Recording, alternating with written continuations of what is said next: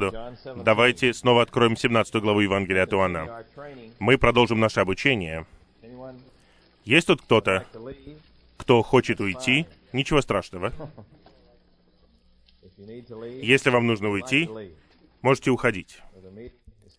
Но собрание поменялось. Давайте прочитаем вместе снова 17 главу Евангелия от Иоанна. Вот стихи.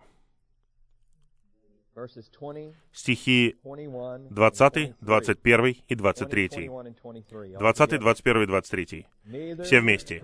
«И не только о них прошу, но и о тех, кто верит в Меня по их слову, чтобы все они были одно, как и Ты, Отец, во мне, и я в Тебе, чтобы и они были в нас, чтобы мир верил, что Ты меня послал. И 23 стих. «Я в них, и Ты во мне, чтобы они усовершенствовались воедино, чтобы мир знал, что Ты меня послал, и возлюбил их, как и меня возлюбил».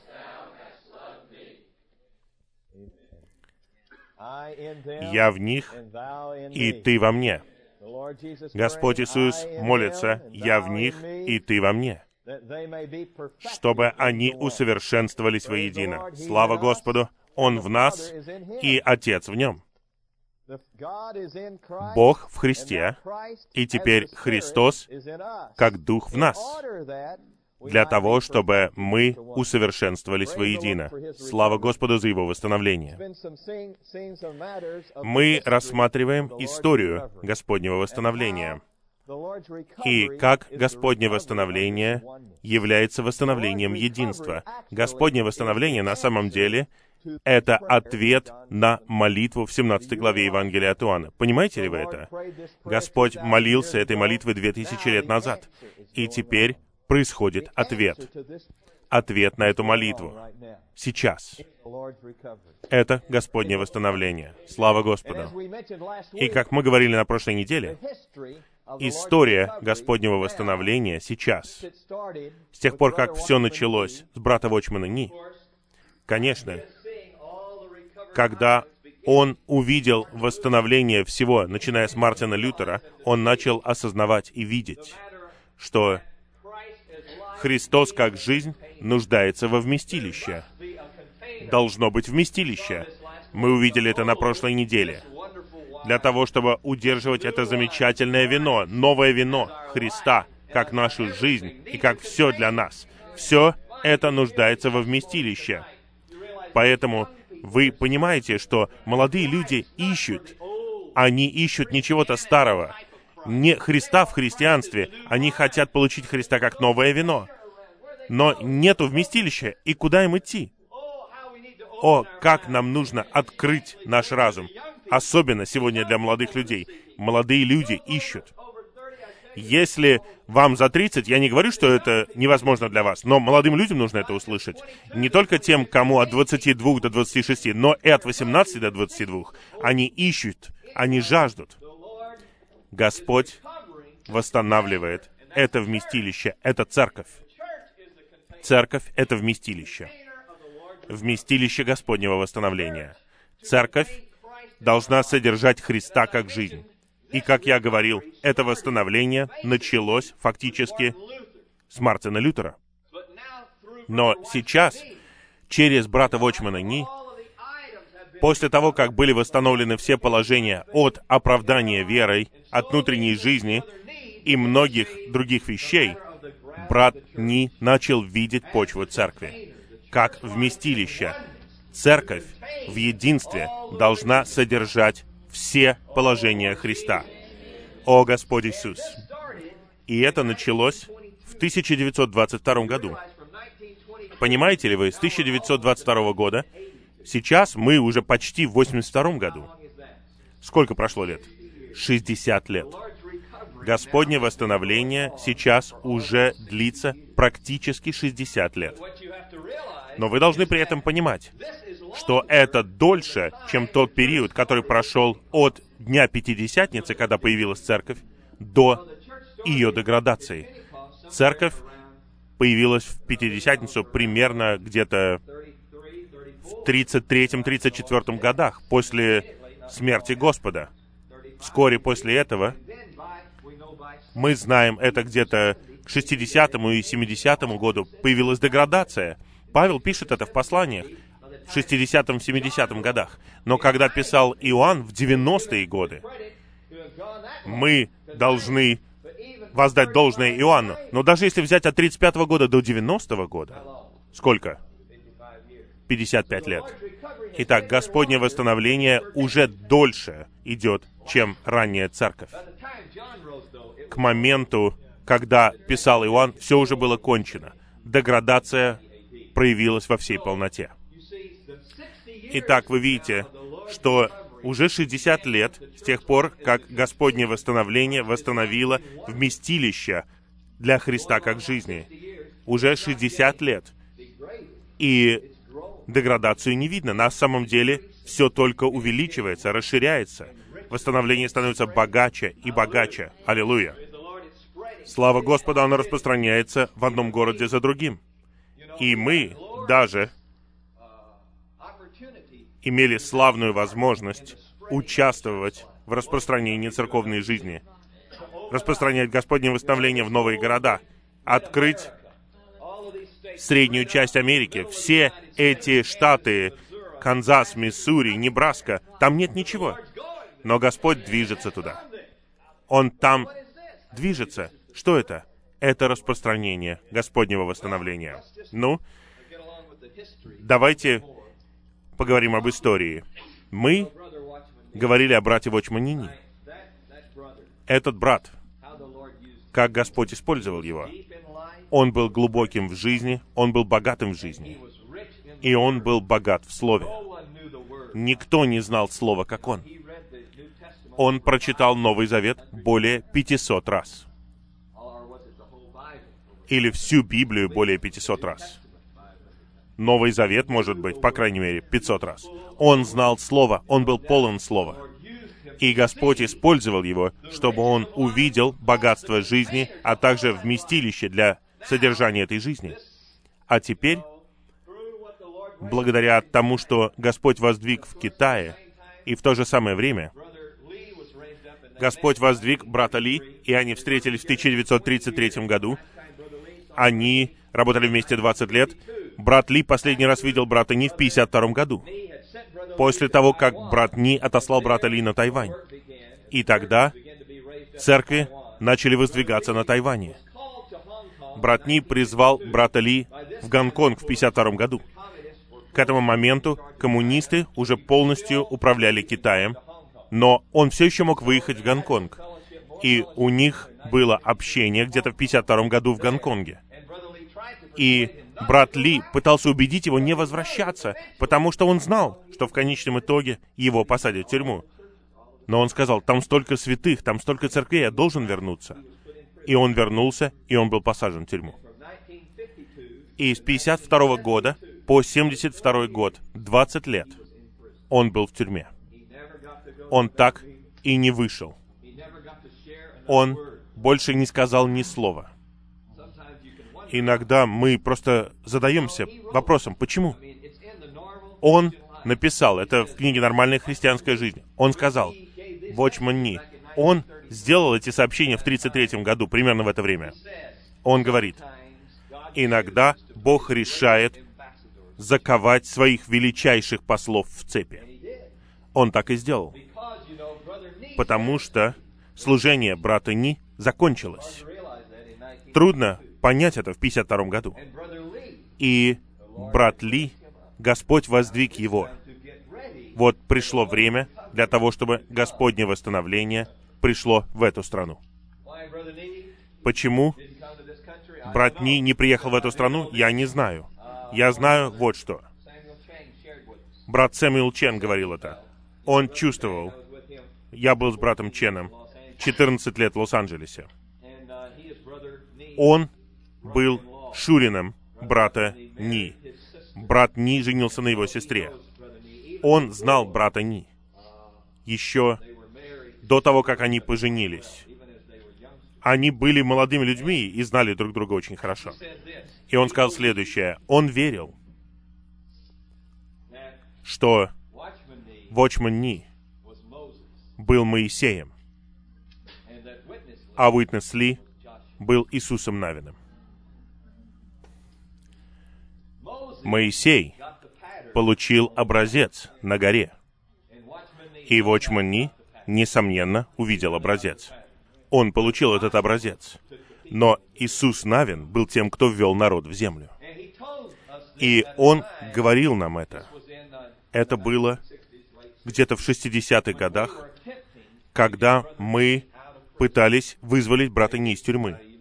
Может быть, вы не знали этого, но в то время шли переговоры с коммунистическим правительством Китая. И они согласились, что если мы соберем определенный выкуп, я забыл сумму, это была большая сумма, но мы собрали деньги. За какую-то сумму они соглашались освободить брата Ни. И мы собирались привести его в Лос-Анджелес. Конечно, это было бы просто чудесно. Но брат Чен сказал, нет, я не верю, что его освободят. Потому что он Моисей. И брат Ли — Иисус Навин. И сейчас Иисус Навин начал функционировать. Поэтому как можно возвращать Моисея? Итак, видите проблему? Мы хотели вернуть Вочмана Ни, но внезапно, вскоре после этого, китайское правительство изменило свое мнение, и все свернули. Он так и не вышел, и после 20 лет в тюрьме он умер. В тюрьме. Но мы знаем из писем и свидетельств, что он умер, наслаждаясь Господом, и мы верим, что он каким-то образом знал и молился за Господнее восстановление, за то, чтобы оно пришло в эту страну. И я знаю, что каким-то образом он узнал. Единственное, что ему нужно было знать, это то, что брат Ли теперь в Соединенных Штатах. Это единственное, что ему нужно было знать. И я уверен, что поскольку жена могла навещать его раз в месяц, она каким-то образом могла ему сообщить, хотя за ними все время следили, она могла ему сообщить, что брат Ли в Соединенных Штатах. Если он это знал, я уверен, что он молился об этом. Почему? Потому что точно так же, как мы видели в ситуации всего мира, брат Ни также понимал, что Соединенные Штаты — это центр, центр мира. И английский язык — это главный язык. И то, что Господне восстановление вышло из Китая и распространилось по всей земле, оно вырвалось из китайского языка. Все переживание брата Ни было в Китае. Он, да, он путешествовал, он говорил на прекрасном английском языке. У него был прекрасный английский. Он не говорил на ломаном английском, как у брата Ли. У него был прекрасный английский язык. Британский акцент. Вот таким он был. Так он его выучил. Он был очень одаренным студентом. У него был прекрасный язык. Английский язык. Но Господь не послал его в Соединенные Штаты. Видите? Потому что время брата Ни было в Китае для того, чтобы получить образец на горе. Я действительно верю в это. Я верю, что брат Сэмюэл Чен был прав. Время Моисея закончилось, и пришло время Иисуса Навина, который, я верю, это служение, которое является продолжением служения брата Ни, будет тем служением, которое введет людей в землю и, несомненно, завершит этот век. Мы стоим на плечах чудесной истории. Это история Господнего восстановления. Как мы говорили в прошлый раз, брат Ли поехал на Тайвань, и Господь воздвиг так много церквей там, так много святых там. Но все равно, в 1958 году брат Ли приехал в Соединенные Штаты в первый раз. Мы говорили об этом в пятницу. И он приехал в одно место в Лос-Анджелесе, которое называлось Westmoreland Chapel. Это была группа, некоторым образом связанная с Т. Остин Спарксом. Она утверждала, что она такая же, что и в Китае, но это было не так. Брат Сэмюэл Чен уже был там, и брат Джон Инглс был там, в этой группе. И именно тогда, как я говорил в пятницу вечером, брат Ли сказал им, это были первые слова им, «Вы ели Иисуса сегодня? Вы ели Иисуса сегодня?» Когда он путешествовал по США в то время, он проехал через Лос-Анджелес и поехал в Нью-Йорк. Почему? Потому что у него жена болела. Она умирала от рака. Это была его первая жена. В конечном итоге она умерла от рака. Именно поэтому он и приехал в США. И когда он вернулся, он говорил нам, он сказал, любой, кто может, должен поехать в Соединенные Штаты. Он говорил святым на Тайване, кто из вас может поехать, может поехать. Господь движется в этой стране. Но сам он даже не думал о том, чтобы переехать в США. И вот когда мы были с ним, мы слышали, как он много раз говорил в малых группах об этой ситуации. Он сам не планировал переезжать в США. У него не было никакого намерения. В Юго-Восточной Азии была огромная работа, много церквей, тысячи и тысячи святых. Если он хотел провести конференцию, собрались бы тысячи. Представляете, на конференцию могло собраться 10 тысяч человек, если бы он захотел. Если он хотел что-то сделать, он мог это сделать. Зачем было приезжать сюда? Но в 1962 году брат Ли уже был здесь. По каким-то делам. По какой-то причине. И возникла какая-то ситуация. Всевластно от Господа. Это были настоящие бремена. В личном плане, другие вещи. Это было настоящее бремя. Он оказался под большим бременем, глубоким бременем много проблем возникло, личных и других. И именно в это время он восклицал Господу и спрашивал, что происходит? У него был билет вернуться на Тайвань, на большую конференцию. Это было в 1962 году, ближе к концу года, ближе к концу лета. И я уже говорил, что к этому времени брат ли уже приезжал в Лос-Анджелес в 1958 году. И именно тогда у них появилось бремя, что они должны собираться как церковь. И к маю 62 года небольшая группа начала собираться в Лос-Анджелесе. В основном их было человек 30, и 28 из них были китайцы. Двое были белые. На самом деле, брат Ли говорил два с половиной, потому что была одна сестра, которая потом ушла но двое все еще с нами. Один это брат Джон, а второй это Джим Рицкий в Чикаго. Два белых и 28 китайцев начали собираться в мае 1962 года. И брат Ли в то время был на северо-западе по другим делам. У него не было никаких мыслей переезжать в эту страну. Он даже не думал об этом. У него была большая работа, о которой он мог заботиться на Тайване и в Юго-Восточной Азии. У него был билет вернуться назад и провести большую конференцию на Тайване, в Тайбэе. И братья писали ему, и он должен был вернуться, и он боролся с Господом. Он боролся с Господом. Что ему делать? Понимаете, все это давило на него. Все это происходило.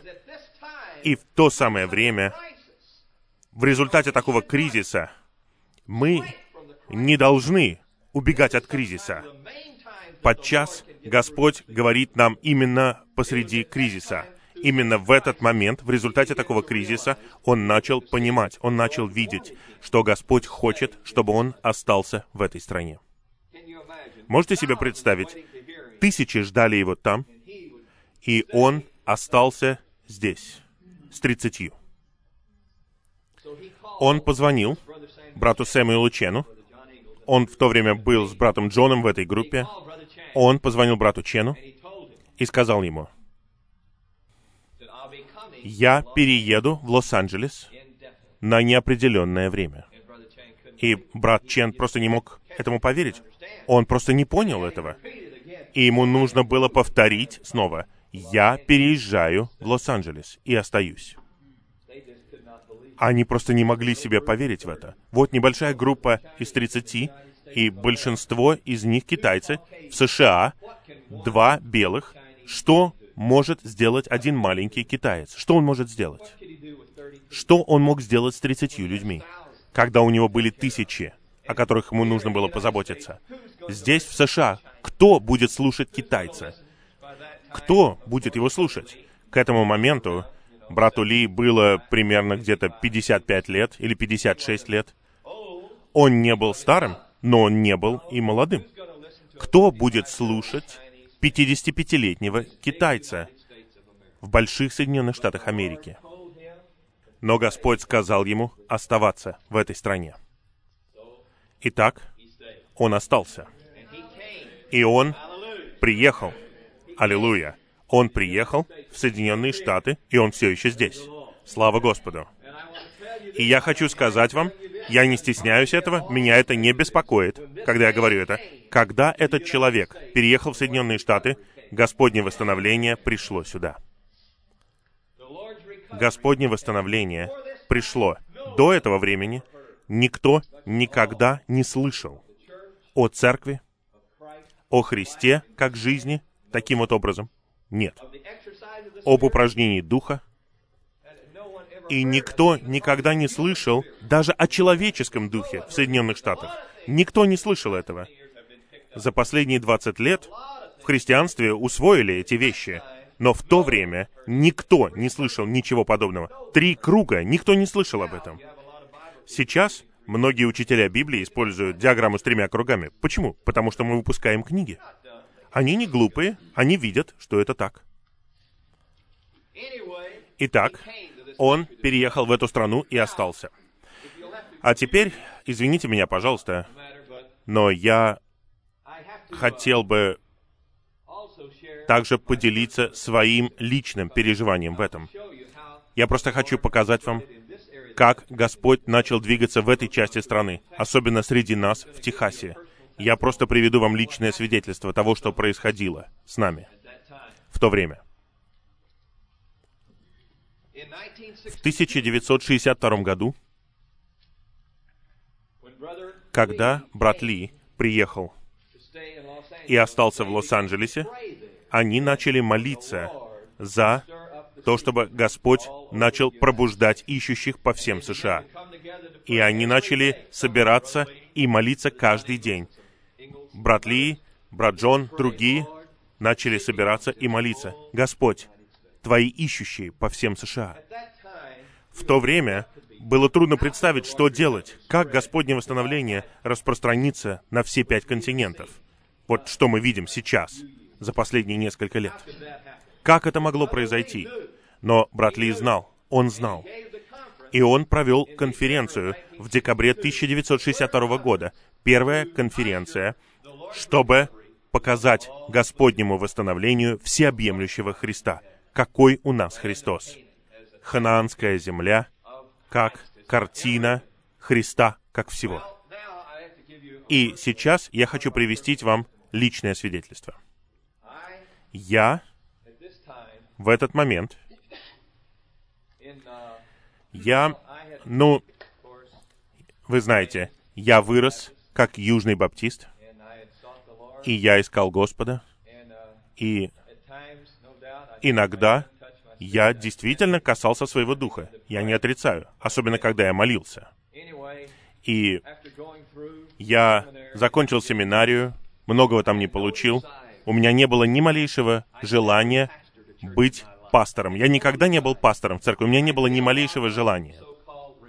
Я занимался работой оживления, понимаете, когда я был молодым и я ездил по церквям, по разным приходам, и там раскрывали мне все проблемы. И я думал, это не для меня. Я не хочу касаться этого.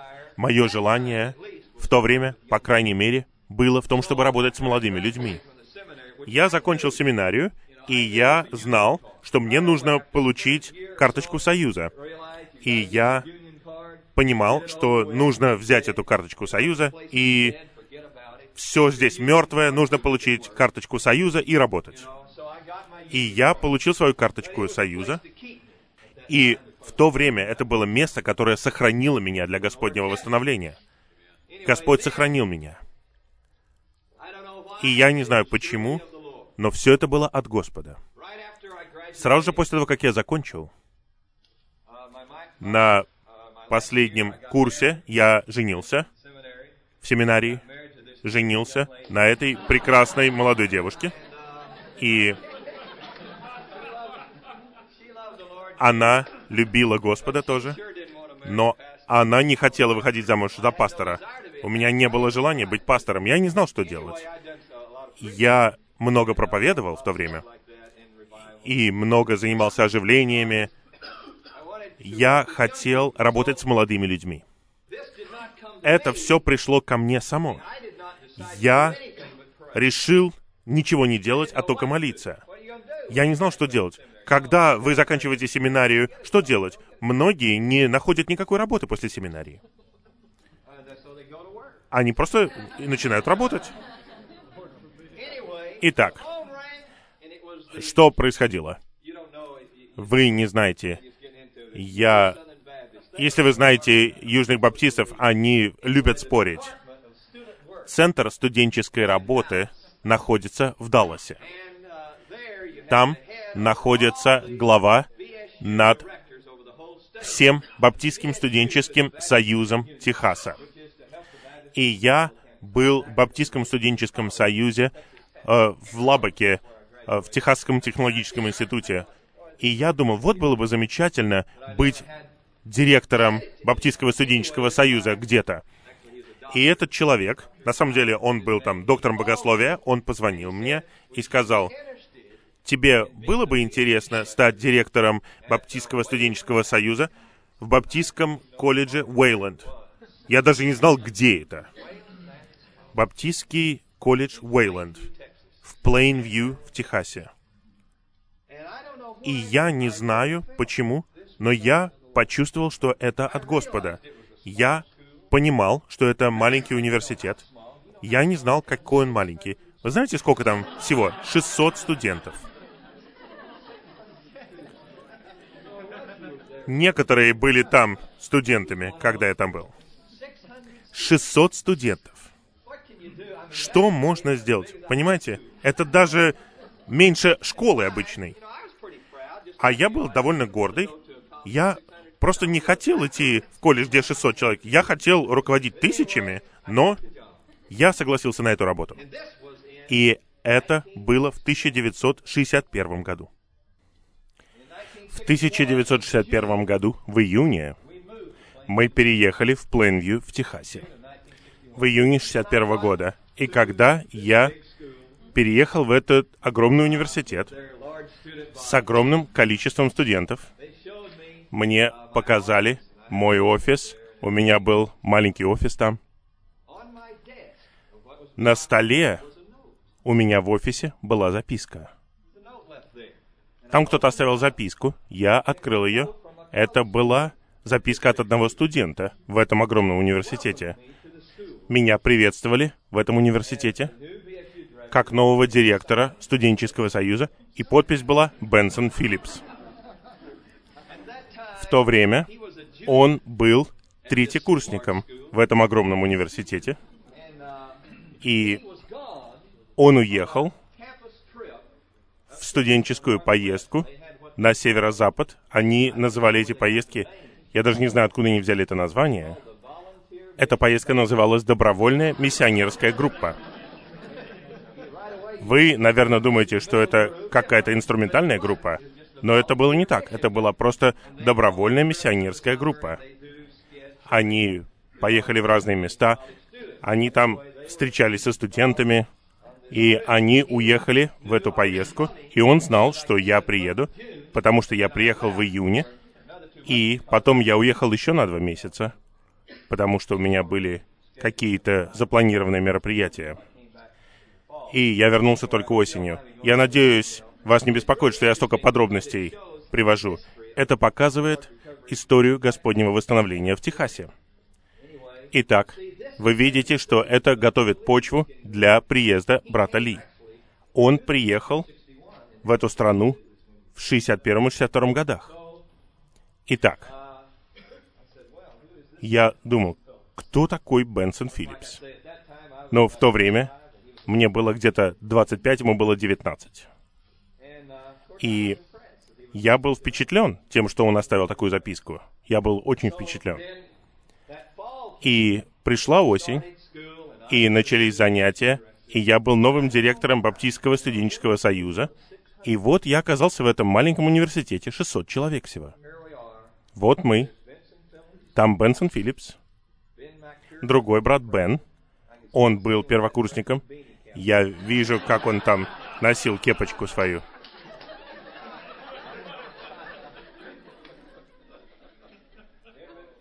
Бен был там. Джим Колман там был. Родни Филлипс там был.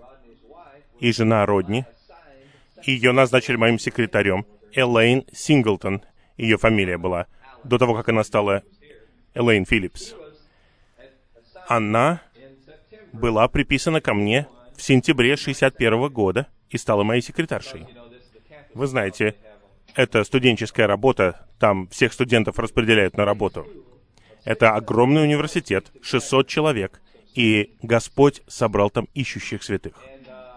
И я не знаю, могу ли я всех их назвать сейчас по именам. Рэй Грейвер? Ну, Мэрилин там была. Рэй приехал только в следующем году. В первый год там были Бен и где-то около 20 святых, которые пришли в восстановление. Бобби Аллен, Билли, конечно, Рэй и Мэрилин, Джо Ян, Рон Ледерман. Кто? Элтон Карр. Да, он тоже там был. И его жена Джуди. Кто еще? Бад Филли он там был, но он не пришел в восстановление в то время. Ласби был там, он даже приходил ко мне в офис однажды. Герри Гилберт был там. Он пришел только в 66 году. Но он был первокурсником, когда мы все ушли оттуда. Он не знал, что произошло. Только спустя два года. Он был первокурсником в 63 году осень 63 -го года, а это за два года до этого. В 61 году Господь собрал нас всех вместе, всех этих студентов. Большинство из них были первокурсники. Просто молодые люди, дети, вчерашние школьники. И мы оглядываемся назад, и мы смотрим, какое это всевластное устроение Господа было. Но я был там как взрослый 25-летний парень, и я не знал, что с ними делать, кроме как молиться. Я знаю, что есть программа баптистская, нужно проводить собрания, там делать то и это. Нужно проводить молитвенные собрания. Но я не буду все эти детали рассматривать. Извините. Итак, нам нужно скоро заканчивать. Итак, Господь поместил нас всех вместе в 61 году. И мы год так жили, и я понимал, что эти братья любят Господа. И мы замечательно собирались у меня в офисе, мы общались, и многие братья туда приходили, и мы много общались. Рэй Грейвер приехал в следующем году туда. Нас там было очень много. И вот, видите, это был учебный год 61-62 года. И потом они начали собираться для осени 62 года, и вот тогда брат Ли уже приехал. И прошел первый год в этом университете Уэйлор, и наступил 62 год. Ну, смотрите, 61 год, Брэд только родился в Плейнвью в ноябре 61 года. Брэд. Он сейчас в Ирвинге строит зал собрания. Итак, мы собираемся вместе, и я не считал себя ищущим человеком. И я не думаю, что они тоже считали себя кем-то. Но по всевластной милости Господа мы собрались в маленьком университете, 600 студентов. В следующем году был большой год, 62 год. Все начало происходить. В 62 году брат Ли приехал в эту страну, и мы никогда не слышали о брате Ли, конечно. Мы никогда не слышали о Вочмане Ни, вообще ни о ком. Мы были южные баптисты, и это единственное, что мы знали. Мы говорили, мы любим Господа, но мы не знали ни жизни, ничего. Мы не знали жизни. Мы не знали, что Христос есть жизнь. К тому времени, откровенно говоря, я и понятия не имел, что Иисус Христос живет во мне. А я был христианином уже 20 лет. Ну, может быть, даже больше или меньше. Я не знал, что Иисус живет во мне. Я знал, что Он мой объективный Спаситель, и я любил Его, и я хотел, чтобы другие были спасены, и мы говорили о Нем. Понимаете, это было 20 лет назад. Я думаю, сейчас там все еще хуже. Итак, все равно там есть дорогие святые, которые любят Господа, но они не знают, как двигаться вперед. Да, я был при этом и мирским.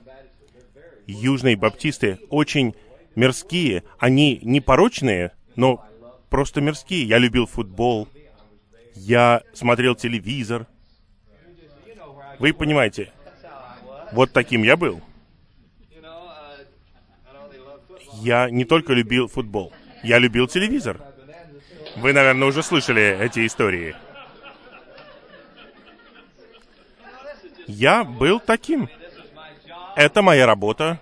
Я люблю свою работу. Я работаю со студентами. А потом, когда вы уходите с работы, вы приходите домой, вы занимаетесь своими вещами. В церкви это одно, дома это другое. Но Господь что-то приготовил. Мы не знали Господа, мы не знали ничего. Но когда приехал брат Ли в 1962 году, и они начали молиться, Господь просто начал затрагивать нас, начал что-то делать в то время, независимо от того, что он делал уже в Калифорнии. И в 1962 году у нас было так называемое студенческое оживление. Студенческое оживление. И приглашали оратора. Ну, давай, продолжай, продолжай. И различные приезжали ораторы, но на это оживление президент колледжа захотел пригласить британца, который не был южным баптистом. Вы знаете, южные баптисты не приглашают никого, кто не является южным баптистом. Я не слышал об этом человеке никогда. Но президент хотел выйти в отставку. И ему было все равно. И он читал и слышал кое-что об этом человеке. Его звали майор Иэн Томас. Этот человек написал несколько книг, в то время одна книга его называлась «Спасающая жизнь Христа». Он увидел кое-что о жизни. Он не был южным баптистом, и он увидел кое-что о жизни. И его пригласили на студенческое оживление в декабре 62 года. В то же самое время брат Ли проводил первую конференцию в этой стране. И благодаря этому вся наша жизнь изменилась. Бенсон там был, Элтон там был. И когда приехал этот человек, все начало происходить. И мы на следующей неделе будем говорить об этом. Если вы хотите, чтобы я подробно говорил, пожалуйста. Если вы хотите чем-то поделиться, можете поделиться.